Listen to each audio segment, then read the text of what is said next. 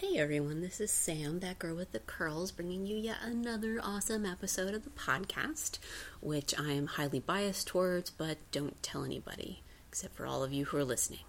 I hope there's a lot of you, maybe a few. We don't know. Anyway, uh, this is episode 72 with Amelia Osterud, who uh, wrote a book called The Tattooed Lady A History, which is, uh, hopefully, figured out, it's all about uh, tattooed women, um, and specifically the tattooed women of the uh, circus and sideshow acts of the, um, the 19th century. Uh, and it does go into the modern time, but it's mostly about the first couple of rounds of tattooed women who kind of paved the way for the rest of us. Um, it's a really interesting book. I recommend you go out and get it and read it. Um, it's uh, it's got a lot of great uh, archival pictures uh, as well as um, ephemera items and, and whatnot. She uh, we do talk about the the uh, the use of the archive and how um, uh, how essential it was to her research. So, uh, if you ever wanted to know what it's like to research a subject matter that has uh, doesn't seem to have a lot uh, to find on it, this this might be the podcast for you. Um, I hope you enjoy it. Amelia was great to talk to. Uh, we had a lot of fun, and uh, yeah, uh, hopefully we'll be reading more from her in the future. So sit back, relax, and enjoy episode seventy two with Amelia Osterud. Lydia, oh Lydia, say have you met Lydia? Oh Lydia, the tattooed lady. She has eyes that folks adore so, and a torso even more. So Lydia, oh Lydia, that encyclopedia. Oh Lydia, the queen of tattoo. On her back is the Battle of Waterloo. Beside it, the wreck of the Hesperus too, and proudly above waves the red, white, and blue. You Hello? Hello. Hi, Amelia. Hi. Oh, did you want to do a video? Uh, it doesn't matter. Whatever's better for you. I generally just do it on audio, so uh, if, Then I'm gonna turn on video. I don't use Skype very often, so. okay, not a problem. so I just don't want you to feel like you have to like present yourself or anything like that. Or it's been a long day. Thank you. you're welcome. I know what that's like. You're just like I don't want to look at anyone or want them to look at me. are you are you doing okay? Do you need to get a drink first before we start? No, I'm good. I'm Excellent. Um, well, I'm started recording already, so technically, welcome Amelia Osterud to uh, that girl with the curls. Thank you. yes. Uh, so, for the listeners who are who are hopefully listening to this, um, the reason I got in contact with you is uh, I picked up your your book, The Tattooed Lady: A History. Uh, it's the second edition, I believe, uh, with this wonderful, awesome cover. Uh, I don't know. I don't. I don't remember who this is. Is this Irene Woodward on the front? Uh, is it a paperback or a hardcover? Uh, paperback. So that is Maud Stevens Wagner, and that is the second edition. Okay, cool. Because it is a suitably badass cover. Yeah, yeah. She's a she was a badass lady. Yeah. um, and uh, and I, re- if I recall, you were at I think Emerald City Comic Con. Uh, I was not. you weren't? Nope. Oh, was it Geek Girl Con then? I've never been to one of those. Oh my god! Then how? what is this? I'm trying to remember. Like I feel like I saw you at a convention of some sort talking about this, and now uh, apparently this is all under false pretenses. We should... we got to stop now. but reg- I guess regardless of that, uh, it it still managed to speak to me because I'm also heavily tattooed. Excellent. Yes. Um, and so it, it actually feels kind of appropriate talking about this book um, and, and certainly any of your other geeky tendencies that we can get into as well. Um, because I was reading today about um, the 100 women who uh, stripped, uh, got naked at- the RNC as protest. Oh yeah, I saw the headline. I didn't have a chance to read the story yet. but- yeah it's um I, I just i felt like it was just it was interesting like how that just came up and i was you know kind of going back over your book because you know the tattooed lady is is about basically the uh, the body of women Absolutely. um, and how that is a, a space um, or a, an object of control of uh, of society of of um, personal importance and everything. So um, I guess you know instead of like going as broad like that, like I just stated, um, can we can we kind of start with uh, what inspired you to start working on this book? Yeah, absolutely. So, um, let's see. It's kind of a, a jumble of things. Mhm. Um, really, the main motivation was that I, um, so I have, I'm a librarian and I have my master's in library science. And when I was in graduate school, I decided to do a joint history degree, which my university offered. Um, and I, I guess I should say that I was probably the most clueless graduate student ever um, in so many ways. And somewhere in the application process, like I was already in library school, I started added the second degree. The graduate school was just not real good at communicating. They changed some stuff midway through. Long story short, I got accepted to the history program. When I'd applied, there was only the requirement that I take the comps for the library science portion, even though it was a master's degree. Was kind of seemed like that was too good to be true. Yeah. Um, and then I got in, and they were like, "Oh, heads up, uh, we need you to write a thesis or do a second comps for your second degree." And I was like, "Oh crap." oh no. Yep. Yeah, reality sets in. Um, there's kind of no way I was going to do two comps. Mm-hmm. History comps, like library science comps, was um, not that bad. It, it required a lot of memorization of, of strange library science facts. Of course. And you're an, you're an archivist, right? yes, I am. Yeah, so you know, you sort of know what that ridiculous drill is. Like, my husband helped me study with all these flashcards. Like, if you ask him about Ranganathan, he can, like, rattle off the five facets. I don't know, you know, that kind of crap. Yeah, yeah. Um, but so, so I didn't want to take a history comps because what people had told me about it was that it was far more intense than just, you know, knowing who Ranganathan was and all that other good stuff. So I decided to write a master's thesis, and my background before library science was fine arts. Like I have a degree in painting and drawing as an Mhm. undergraduate. I did some art history. I did some history classes. Like I liked history, obviously, but I wasn't what anyone would call probably like a really avid paper writer. Yeah. Like- it's a skill. It's definitely a skill. It's totally a skill. Like I'd spent my undergraduate years painting still lifes, Mm-hmm. right? drawing portraits of people, not So, writing papers. of course, you can do an analytical essay about this entire thing, right? Right, absolutely. Yeah.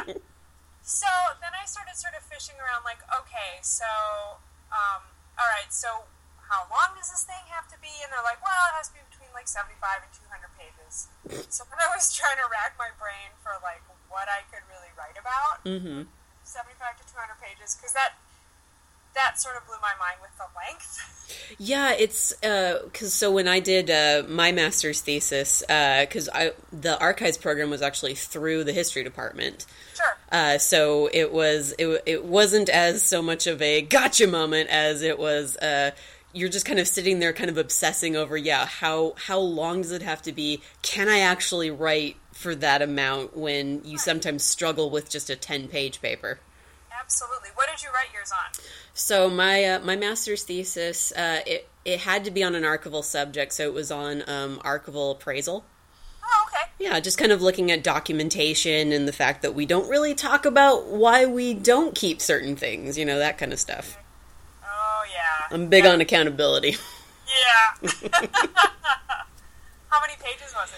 Um, I think uh, for the archives students, it was actually a very reduced amount because I think it was I only ended up writing about seventy five. Oh, okay. Yeah. Yeah, we can't make you write 200 pages on an archival subject. It's it's actually kind of difficult to find the the uh, the amount that you need. Yeah. to go any further than that. I mean, there I have a bunch of books in my shelves that are more than 75 pages on archival materials, but it's always I don't know, it seems like they're also grabbing from so many other studies that I don't know what original material is actually being added to it. Yeah, yeah. It's not like you're you're you're reinventing the wheel, not coming up with something like brand new.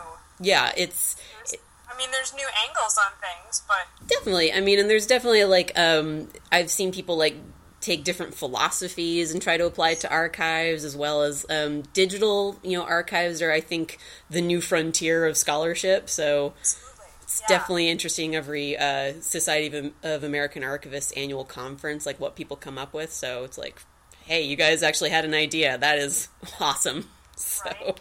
I think that's way harder. I gotta say, that's gotta be way harder. I'm glad they didn't make me do that. some days, some days you're just like, why did I go into this? right? yeah. Yeah, I. The struggle is real. Yes, it always has been, and it will always continue to be. Yeah. Well, so so I was fishing around, like, okay, so what am I interested in that I could write that much about? There we go. Um, and the like, I came up with a couple ideas. Like, I'm really interested in labor history. Um, I, I live in Milwaukee. I've lived in Milwaukee a long time. You know, labor history, socialism. Mhm. That's kind of a big thing in Milwaukee's history, and that sort of stuff always really interests me. Um, but I also kind of got the sense, like, okay, that's that's kind of whatever. Like, there's a like everything's been done on that topic, like local history wise Yeah.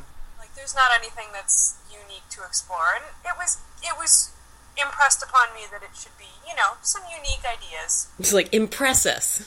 yeah yeah like oh okay yeah, it's like no, I'd really just like to maintain the wheel. I don't want to invent the wheel. That's I cool. just, I just want to get through graduate school Yeah, exactly. go back to like the most clueless graduate student ever um, so I had been reading about, like, I'd been reading sort of generally about tattoo tattoo history because I had a bunch of tattoos, hmm and I kept seeing all these photos of all these really heavily tattooed women, like turn of the century photos, and I was like, well, that could be really interesting. hmm Sort of like basically stabbing in the dark. Yeah. What could I find out about this? And I do some like really basic research, and I go, okay, there's really nothing written about them. There's like one article, and it's kind of weird. hmm Um, which is like you know both like researchers like nightmare and dream, right? Yeah, you're like discovering something no one's actually written about, and you're like, yes, and then it's like, no. Yeah, like oh, there's a reason no one's ever written about this. Oh shit. Yeah. like resources very low.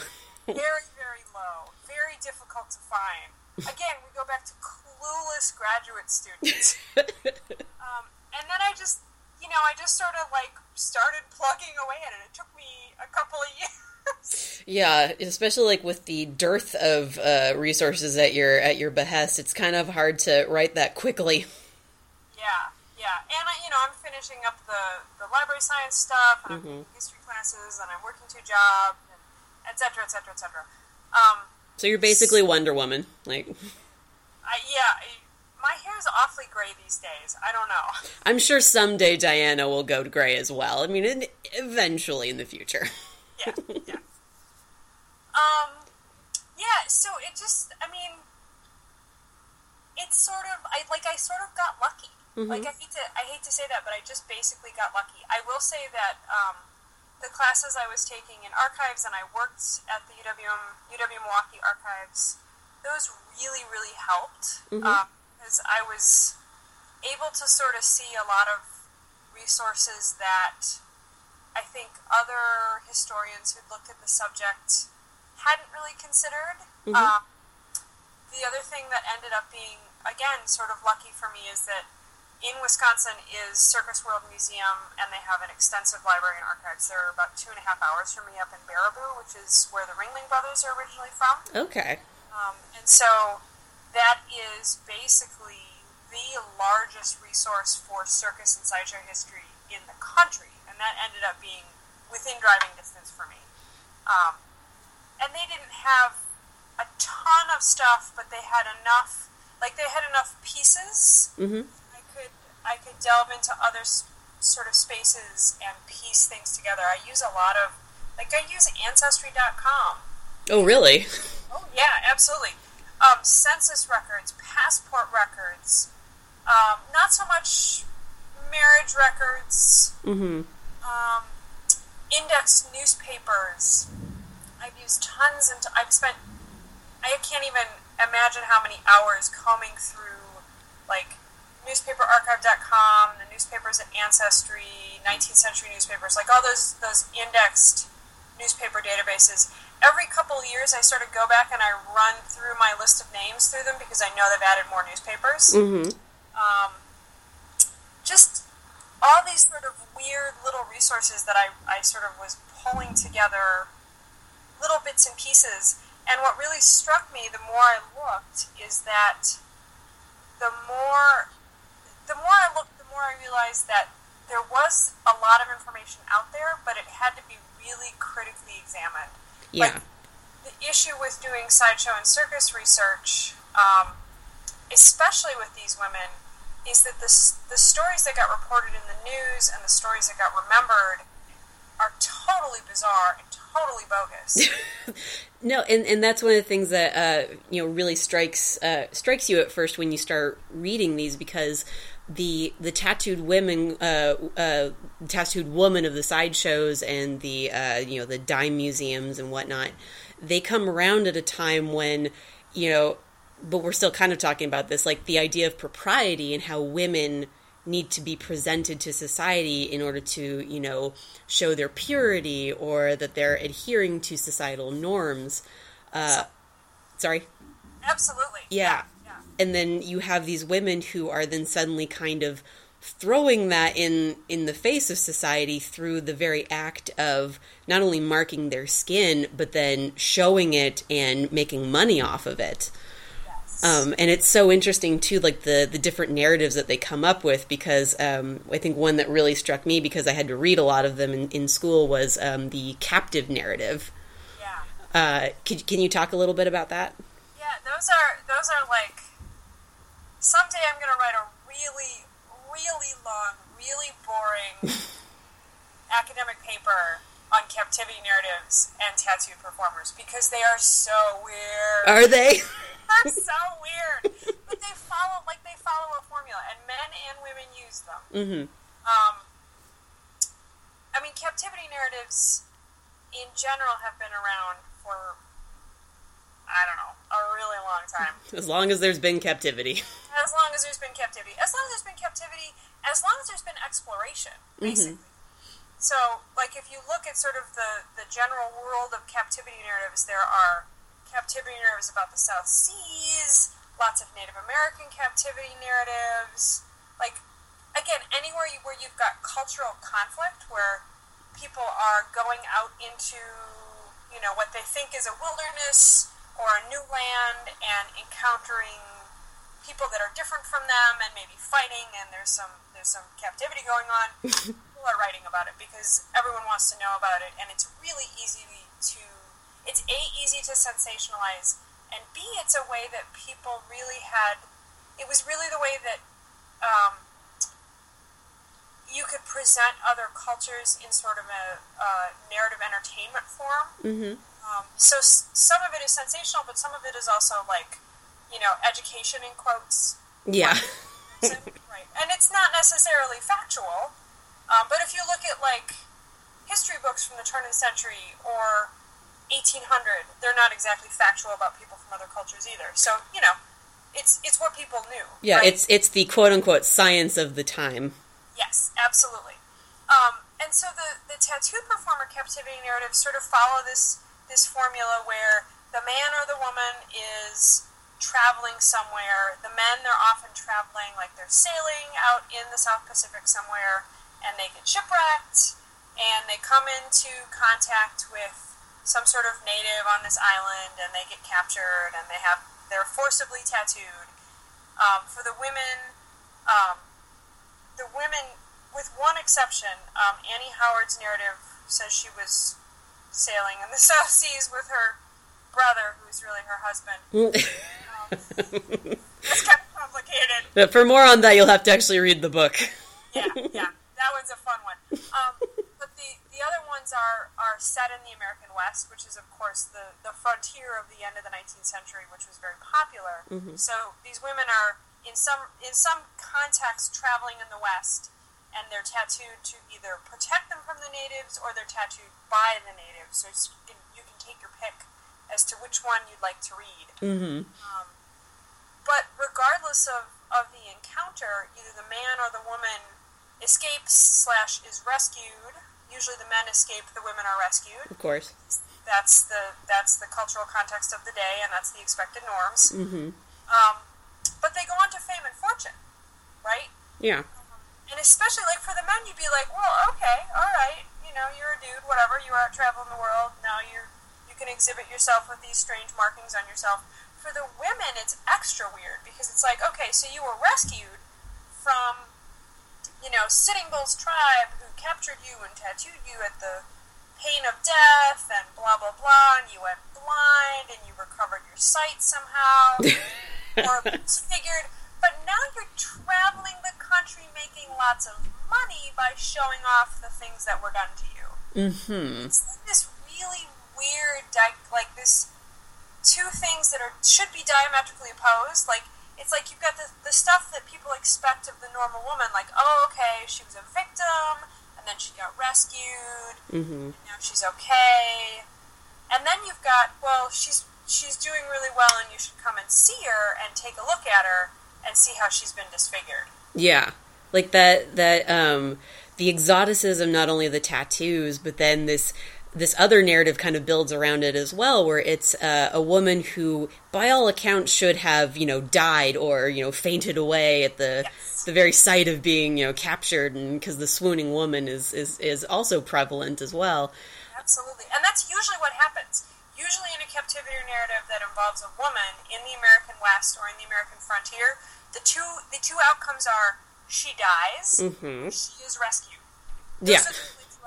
When she's rescued, she sort of slinks away back to her family and they grudgingly take her back.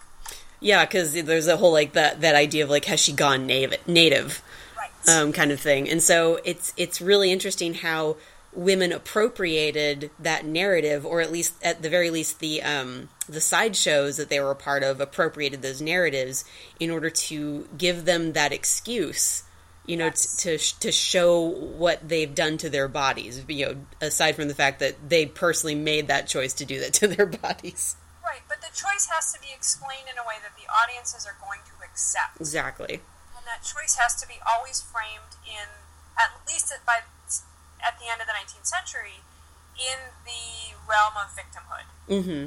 because if you present it as oh here's this chick from new york and she wants your cash she knows that you will gawk at her Mm-hmm. she takes off most of her clothes and shows you all of her weird tattoos that's not going to fly She just comes out there and be like, "Hey, I'm doing this for the love of the game, baby."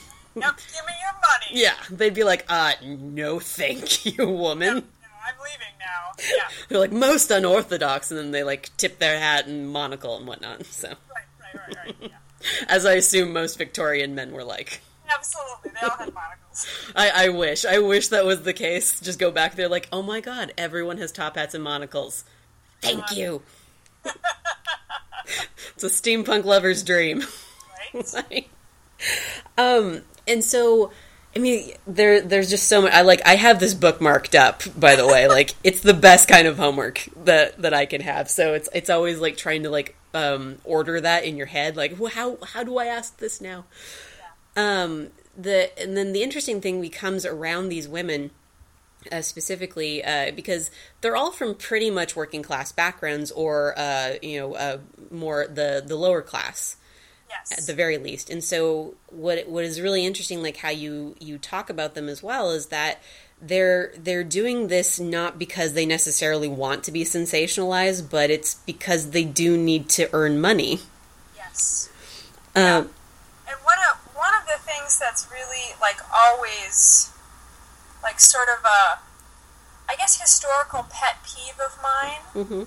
Um, and even you could say like it's a pet peeve of mine in general. Okay. Like the the myth, the the common, and again I'm I'm doing air quotes here. The the commonly held belief that until recently, 10, 20, 50 years ago, whatever whatever recently means to you, Mhm. women only worked in the home and they only took care of children and they were only in the domestic sphere and that is always total fucking bullshit. Yeah, so true. You know, I mean, yes, if you are a rich lady, Mm-hmm. you would be at home, but someone else would be taking care of your kids um, and your house. You'd be Mhm. sitting around. Maybe if you were a middle class woman, um, you'd be home taking care of your kids. But pre, you know, 1920s, 1930s, when, you know, home conveniences of wringer washer machines and ice boxes Mm. and gas fire gas stove, not not like log fueled stoves, made modern housekeeping slightly easier. Mm-hmm. Um, you were making your home. You as a woman were making your home as as part of the family income. Yeah.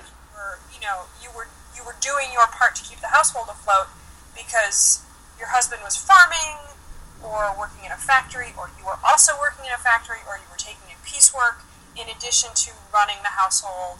You were running the household part of a farm. Like this whole this whole myth of like, oh yes, women just sit around and do the housework and watch the kids. It just drives me nuts. It's like a personal pet peeve. It's it's so it is so class dependent Mm-hmm. working class women, at least in the again we took you know recent recent past when you look at urbanization and the industrial revolution and people coming out of sort of the frontiers and the farms and away from like a family based you know the the household as as full package earning you know not earning but subsistence basically where everyone is involved in subsistence and you get into an urbanization Mm-hmm. urbanization thing and people are working in factories and, and working out of the home, women have always been working. Always been contributing in some way to keeping the family afloat, whether it is, you know, piecework or factory work or working as a domestic.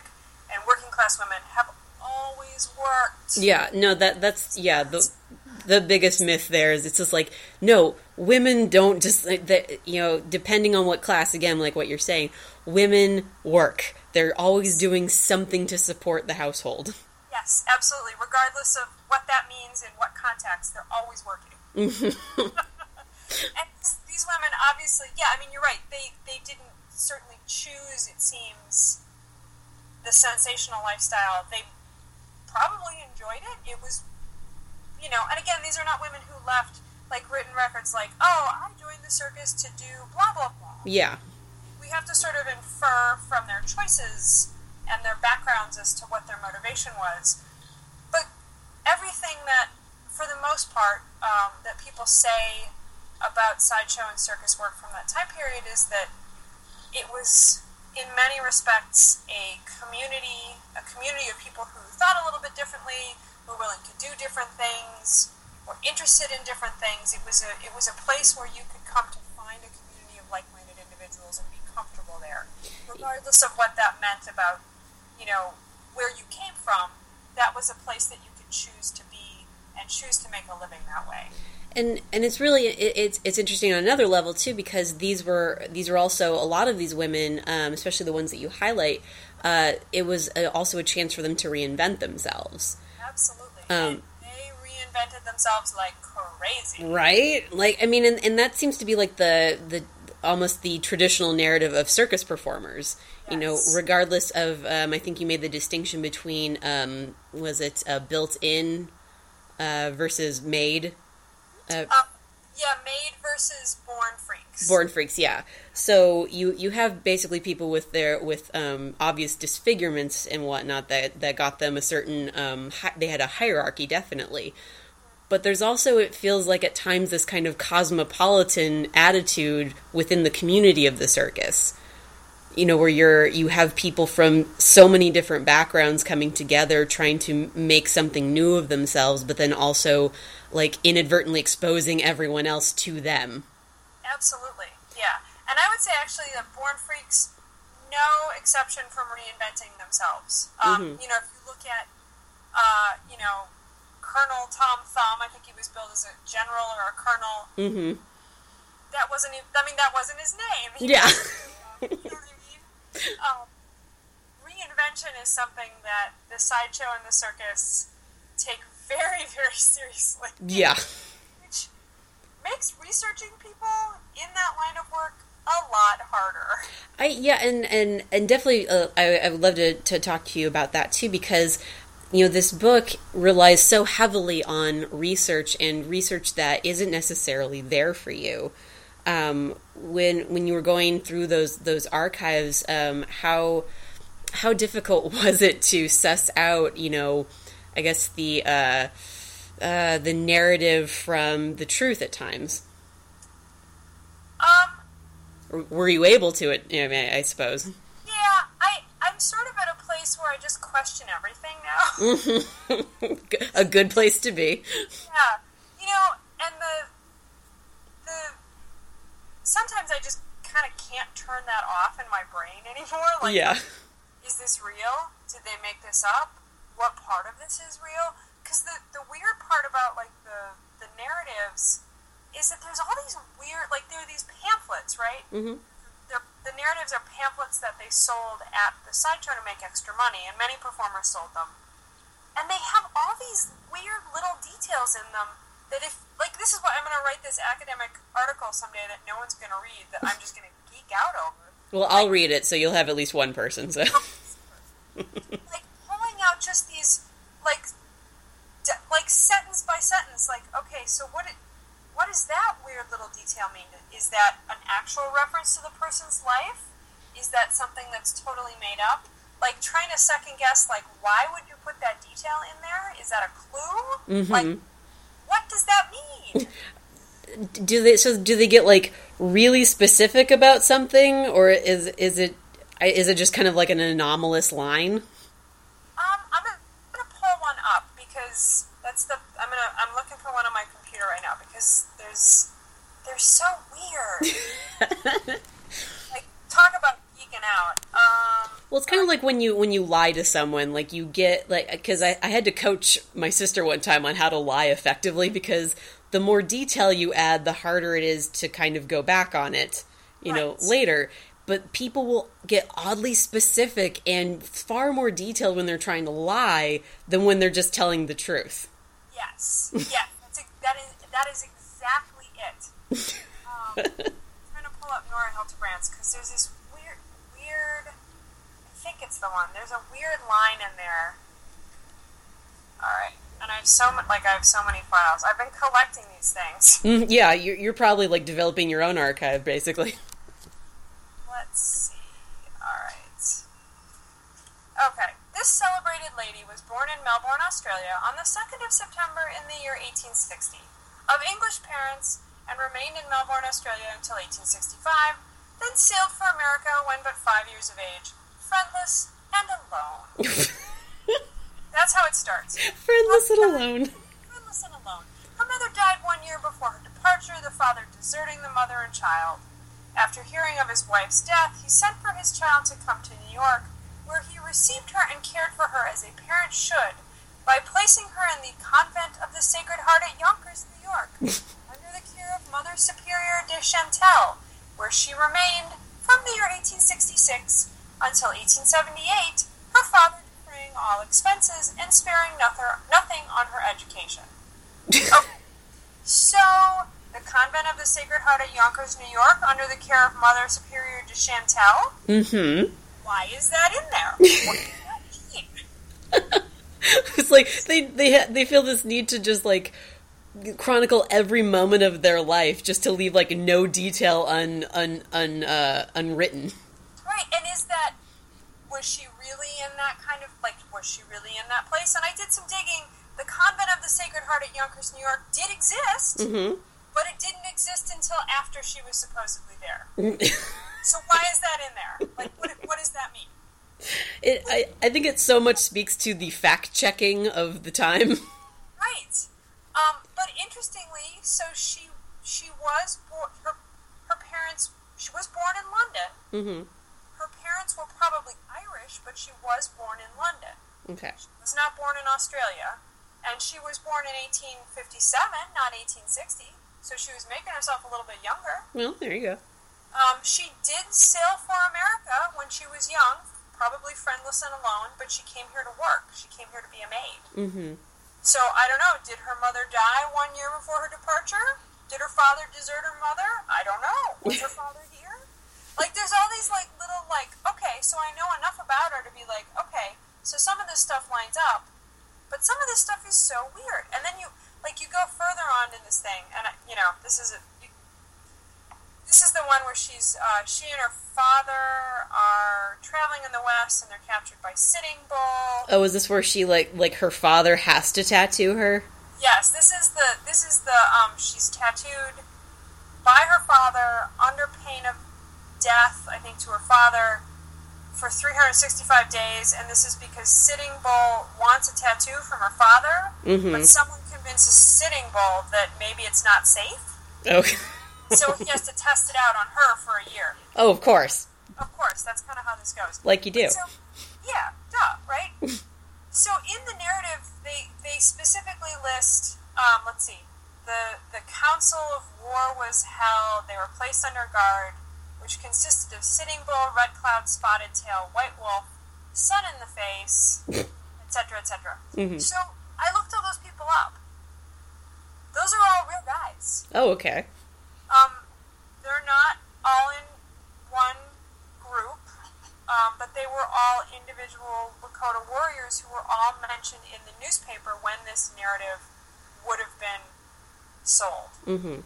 So they're doing they're doing basically this sort of shout out to the audience to say, "Hey, she was captured by a bunch, bunch of really bad assholes.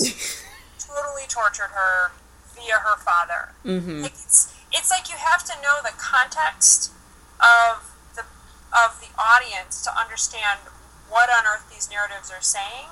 Because at this point, we're so far removed from other any any you know sitting bull we recognize. Yeah. Name, but the rest of those guys, know. Yeah, Yeah. You'd, you'd have to like have it in your head, especially nowadays, to actually look them up. And you know, what are the chances you'd need to look them up unless you were doing research? I suppose. Right, absolutely. But so each one of these narratives is filled with stuff like this. Mm-hmm. And it's like this weird, to me, it's like this weird little treasure hunt. Like, well, what does this mean? What does this really say? No, it's it's really there's a I think there's a database of um, dime novels as well, Yeah. where they Yeah. like they go through the different types of narratives and whatnot. Those are super fun. Right? It's just like so sensationalized, and uh, especially I love all the ones about Wild Bill because it's just it's Wild Bill. So- It's Wild Bill. it's Wild Bill. um, but it, it's it's very it's it's interesting too because it's it's referential in a way that we can kind of understand now. Yeah. You know, where we we have television shows and cartoons and and and movies and whatnot where we make tons of references. Whereas you know, if you were to like jump ahead a good hundred, you know, two hundred years or something like that, people would be like. Well, we have no idea what this is in reference to, so you, you have to understand the context of the culture Absolutely. You know to really get where these what what these narratives are trying to accomplish at the same time Yeah. Yeah. I mean, because otherwise, if you just read them, you're kind of like, uh, she was captured and tortured? yeah I, I don't know. You know, Like- Indians captured and tortured her. Which is, if you look at some of the sort of general circus and sideshow histories, that's basically all they say. Oh, yeah, she was supposedly captured by Sitting Bull and tortured. yeah Well, no, not really. Not really. You've missed, like, you've missed what the point of that narrative is, which is a way for the performer and the performer's manager to make a connection with the audience and entertain the audience in a way that the audience is going to understand. yeah and it's it's letting the audience understand but then and also piquing that curiosity uh, which is what those sideshows were all about it's about making a, g- a quick buck off of the curiosity and sensationalism and exoticism because um, you cover this in the book as well that you know generally speaking the people the the towns that they're going through especially in the in the United States um, they can't go like outside the the you know the closest city really Yeah, they're isolated. They, you know, they don't have many entertainment options. They don't have a lot of educational options. Mhm. You know, if these are people living in isolated small towns, you know, somewhere in the Midwest, you know somewhere in New England, you know, what else is there, right? Exactly. And like this is the closest that they sometimes get or if at, at, at any time get to something that is outside the norm for them. Absolutely. Yeah. Yeah. It's a it's a break from the mundane. Mhm. And and there's this I there's also this thing about like I think Victorian society too where you know we have the um the very like you know stick up their ass kind of idea of a Victorian society especially. Yes. Um, and to so to see you know things like this, like the circus, uh, kind of invade that space is is interesting in and of itself because of what kind of influence does it actually you know leave behind you know once they they leave for the next town. Right, right. And then you, I mean, you also have to, you also have to sort of divide up, like, okay, so we have this idea of the Victorians and the Edwardians as people with sticks up their butts. That's only one group of them. Mm-hmm. You've also got the group of people, again, mostly working class, who are going to, you know, whatever entertainment is available and getting into it. They're not they're not sort of holding their noses and going, "Ooh, I'm offended. I'm offended." Yeah. You know, they're down there screaming for more, right? Mm-hmm. So it's a it's a nice to me. It's sort of a nice um, uh, what stereotype buster, I guess. Yeah.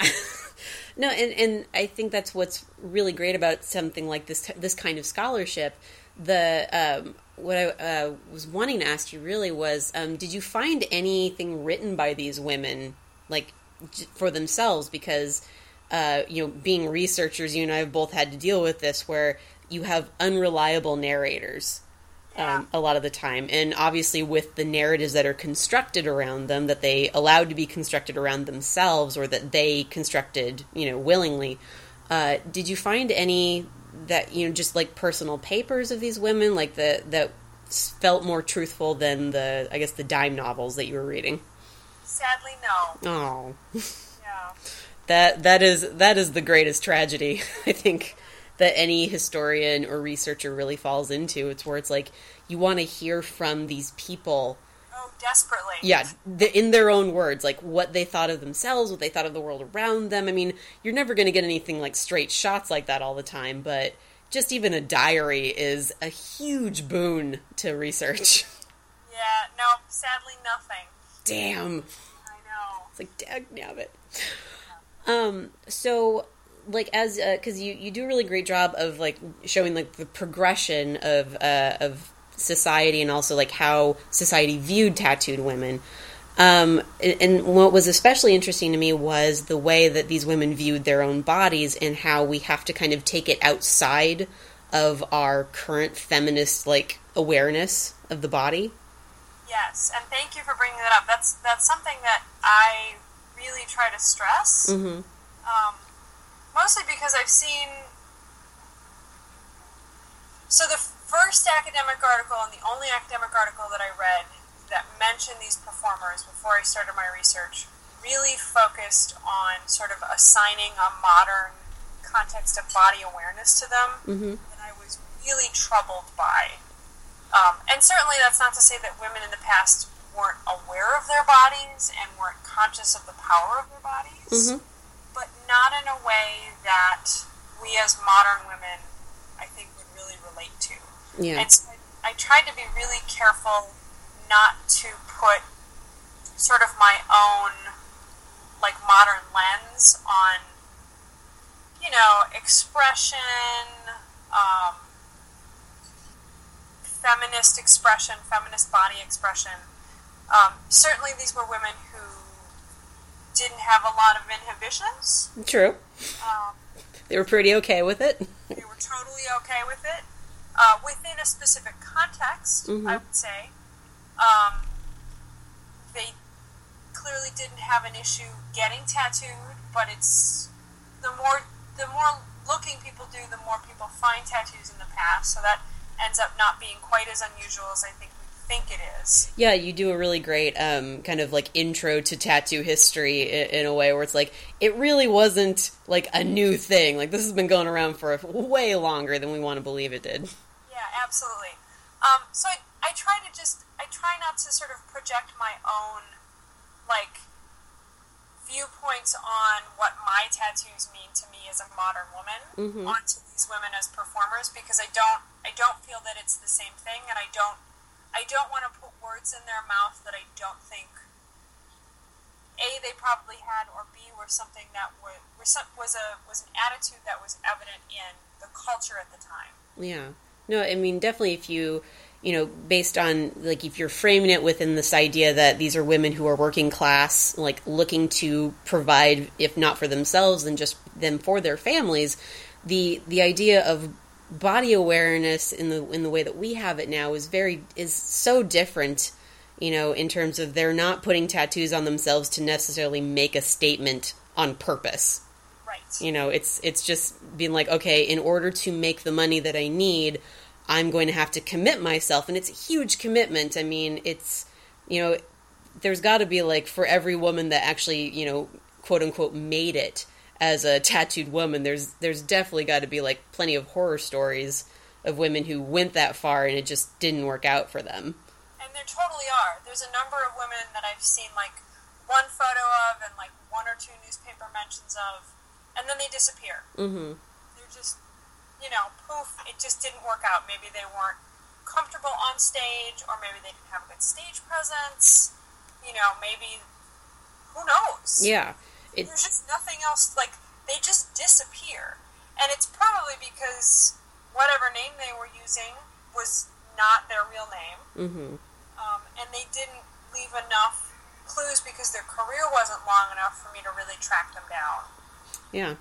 And then I mean it's not like anyone was like n- was purposely chronicling this stuff either. So it's like you cuz I know there's a few pictures in the book where it's just like unknown tattooed woman. I mean, and that's that's all you have. Yeah, and that's all. I'll keep looking. Yeah, no exactly. then you're like give up.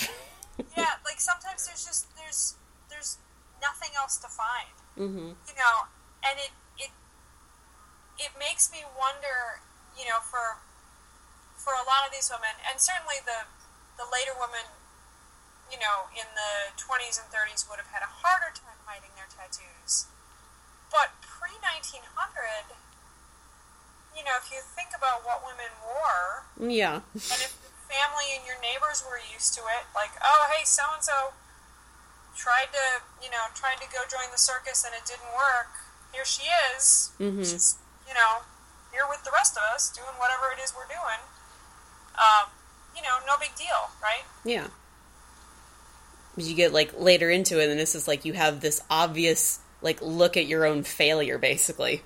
Right. which I mean, and it, it's it's horrible to think of it that way, but I think it's it's very um, similar to. I mean, my father looks at me with with my tattoos as if I've made some kind of horrible mistake, like, Yeah. and and certainly there's there's a generation that does you know that's just going to continue to look at you know all of us young people with our tattoos and whatnot, and be like, why would you do that? Why? like. No, and, and and that kind of leads me into uh, towards the end of the book. You you kind of cover the legacy of the tattooed women, um, because obviously now in our culture, having tattoos is not a new thing, nor is it as racy or scandalous as it once was. Um, what do what do you feel is the biggest um, impact, or uh, you know, the, what is the legacy of these tattooed women? Oh, good question.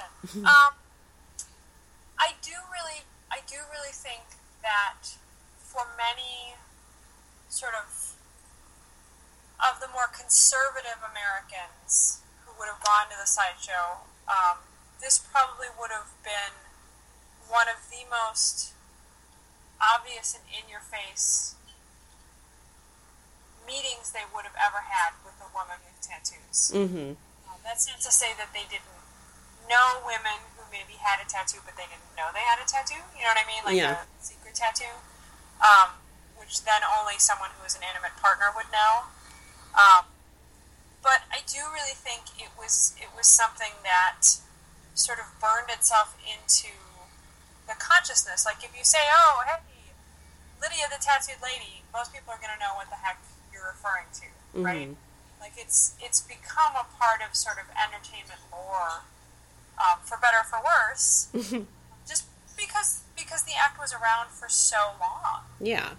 Um, which is really which is really sort of the interesting part about it um, is that people were even you know even by the 60s 70s 80s people were getting more comfortable with seeing tattoos seeing tattoos visibly on women they were still willing to see this as an entertainment um, but i just i think it i think it made a lot of this stuff more apparent to more people Yeah, there there's definitely a, a, a way you know you can chart it from different angles, like how tattoos became uh, more exposed and therefore more acceptable.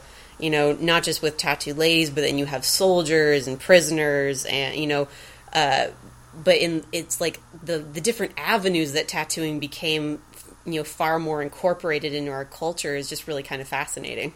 yeah absolutely and you can you can follow it down all sorts of really fun rabbit holes Yeah. there was um so cuz so I'm here in Seattle and there was an exhibit I think a couple of years ago where it was a Polynesian art and one of the sections was all about Polynesian tattoos. oh cool Yeah, I was there with my stepmother and she was like, "Sam, there's all this this whole thing about like the whole body and it's like it's like a replica of the whole skin like they had I mean, that's just the that's the weirder part of it where she's like, "It's a human skin thing. You should look at it." It's like, oh, okay, that's that's cool, but I'm not that morbid, thank you. yeah, all right. But there there is still like this um there's still this interesting thing about spectacle of tattoos as well, like even just body modification in general because, you know, tattoos are what they are, but then there's this this whole culture built around like how can I change my body and make it more obvious to people like how can I almost shock them in a weird way. Yeah, yeah, and that may be tattoos, that may be piercing, that may be plastic surgery, or who knows what sort of, you know, extreme body modification that people will come up with. You know, Yeah. there's always going to be people who want to be extreme examples of humanity, right? It's like th- there's this. Uh, I, I think it's almost like this need to be shocked. Yeah, You know, yeah, to ha- to have like that place we can still go to that seems like it's taboo, but we kind of accept it anyway. yeah. It's Well, and that that that is the circus and sideshow right there. yeah, exactly. No, exactly. Like we we still want that circus aspect to be a part of us because you know the the circus as it is now in terms of like you know Ringling Brothers or you have Cirque du Soleil, which is much more the artsier version of it. It's a safe space, obviously, you know, for Very tame. yes, very tame. But Love the circus, but it is in in today's context, it's very tame. Yeah, it's it's tamed and there's um because you know you see it kind of in movies or in television sometimes where and and perhaps in your research you saw this like was it it was much more intimate at times like back in the uh, turn of the century wasn't it?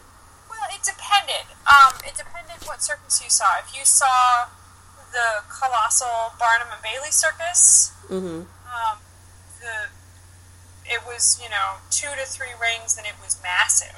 But there were so many like one ring, very small circuses that toured the country that those would have been much more intimate performance spaces. Okay, yeah, because it just it feels like that there would be like this uh, place for them to like be very close in terms of just like bodies like nearby. Like I don't know, uh, like what was the um like if you had a tattooed lady, how much space was between her and the actual audience?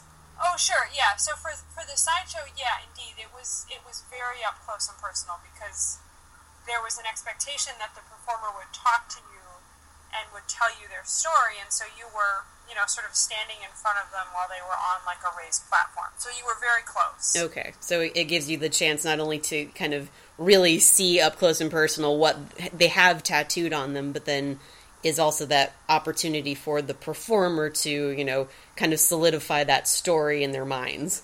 Absolutely. Awesome. There's um, there's a couple of there's a couple of newspaper clippings that I've seen of um, performers slapping audience members who got a little too fresh with them, or Ooh. or um, one uh, Frank Howard um, assaulted a guy who said nasty things about his wife. Punished the fellow, I believe, was the uh, quote in the newspaper. oh, I love I love that kind of writing. yeah, yeah. So there's there's definitely a sense that people were close enough to touch, even though they shouldn't have been. Yeah. Well, it's not like they're going to give all the magnifying glasses and be like, "Well, have at it." And like, Right. um, so, so we're we're getting you know close to the end of the hour. So, um, first of all, I, if in case it wasn't clear, I really enjoyed the book. It was. Thank you. I appreciate it. Thanks. Um, but let, let's. Uh, I, I kind of want to talk to you more a little bit about your experience being tattooed and and, and whatnot. Um, I I mean, if you don't mind that. No, I don't mind it at all. Okay. Uh, so, what was your your first tattoo, and do you kind of remember why you wanted to get one in the first place? My tattoo, I have a uh, a very 1990s Celtic armband Okay. that I got in 1995. Um, it's very 90s. it's like it's so nineties. Its name is so- Chad. Um, I don't ever, and I, I guess this is. I always find it very hard to explain why I, I get tattoos. No, I, I, per, you know, personally, like I, I kind of fall into that same category sometimes. Yeah, Like the as I've gotten older and the the tattoos have gotten a, a lot more elaborate. Like my first tattoo is is of a sun, and I'm uh-huh. pale as fuck, so there's no reason for me to have a sun on my body at all. it just seemed like a good idea at the time. right? No, I I feel like the first tattoo was always kind of this, like, and I don't. Maybe it is a generational thing now, but it feels like for maybe our generation, it was much more of the I just want to have the tattoo. Yeah, Like I really don't care what it is at this point, as long as it looks pretty okay. yeah. yeah. I spent um, most of my childhood and adolescence drawing on myself Okay. and drawing on my clothing. Um, I am ridiculously attracted to patterns in clothing and in fabric, and like it's sort of a joke that I will go shopping with my friends. and They'll be like, "Oh, look, here's this crazy pattern thing. This is totally you." yep. Yes, it is. It's like give it over. I'm going to spend money on it now. Yeah, yeah, because it looks ridiculous and it's totally crazy and it's a crazy pattern. So, like, I kind of see it as that is part of it. As I am just, I'm just really drawn to color and pattern and design, and this is sort of how I how I can have it all the time with me. and do you feel like um like the more tattoos you've gotten, like have they progressed in any way? Like I mean that you feel that they have, you know, in terms of meaning or design, anything like that? Um, it really depends. Um, I am. One of those people who's like, oh yeah, that sounds like a great idea. Let's go do that now. It's like you want to get this done? Sure. yeah, let's do it. um, maybe not the best plan when it comes to tattoos, but that's kind of how. Like, okay, sure, why the hell not?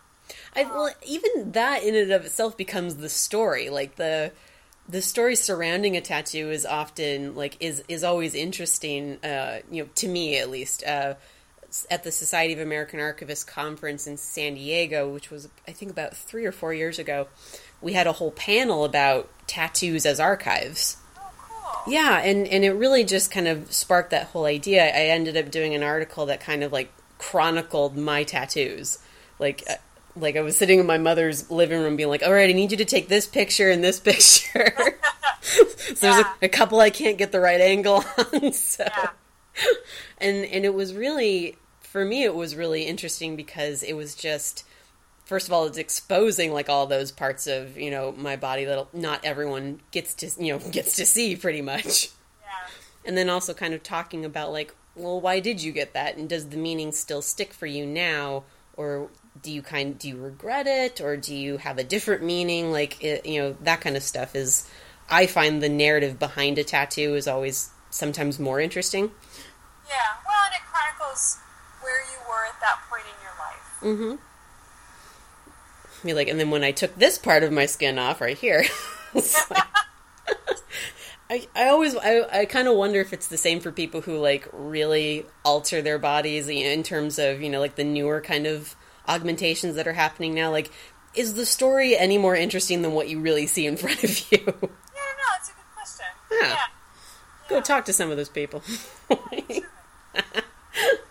um, and uh, and I guess as we're kind of like wrapping up here, uh, are do you feel like there's um, have you found any new information that you feel could go towards the book or towards? I mean, I know that you you want to write the article that you know no one will read.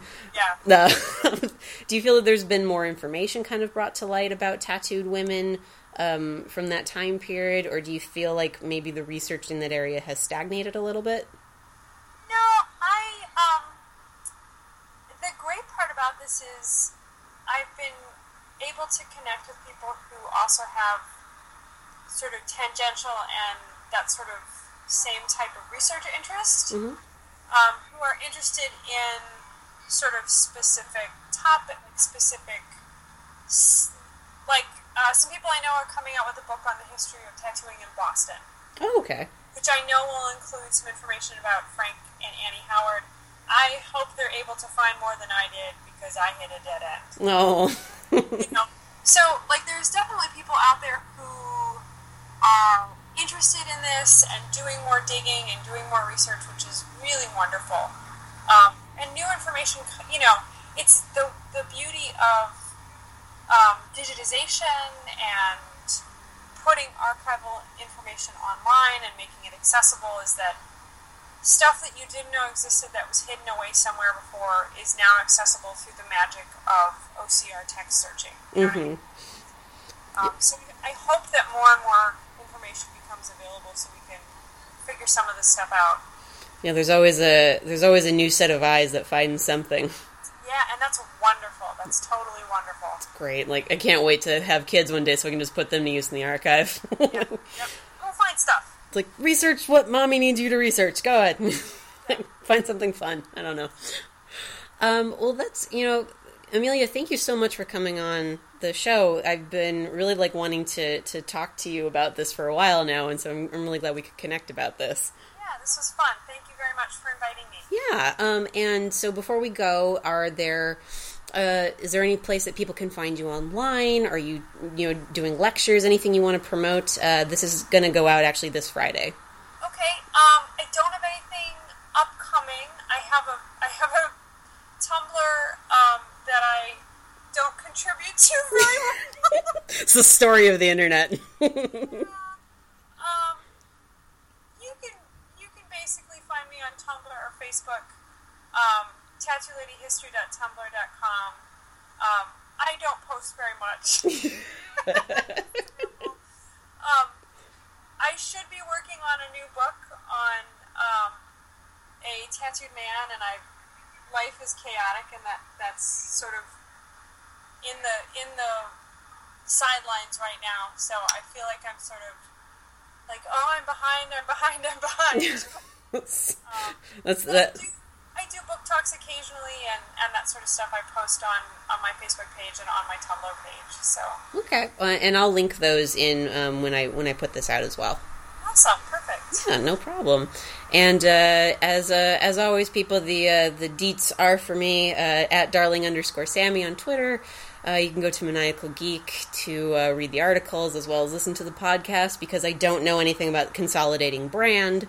Um, and you can also go on Facebook and iTunes. So, uh, as always, uh, good night, everybody. Thank you. Good night.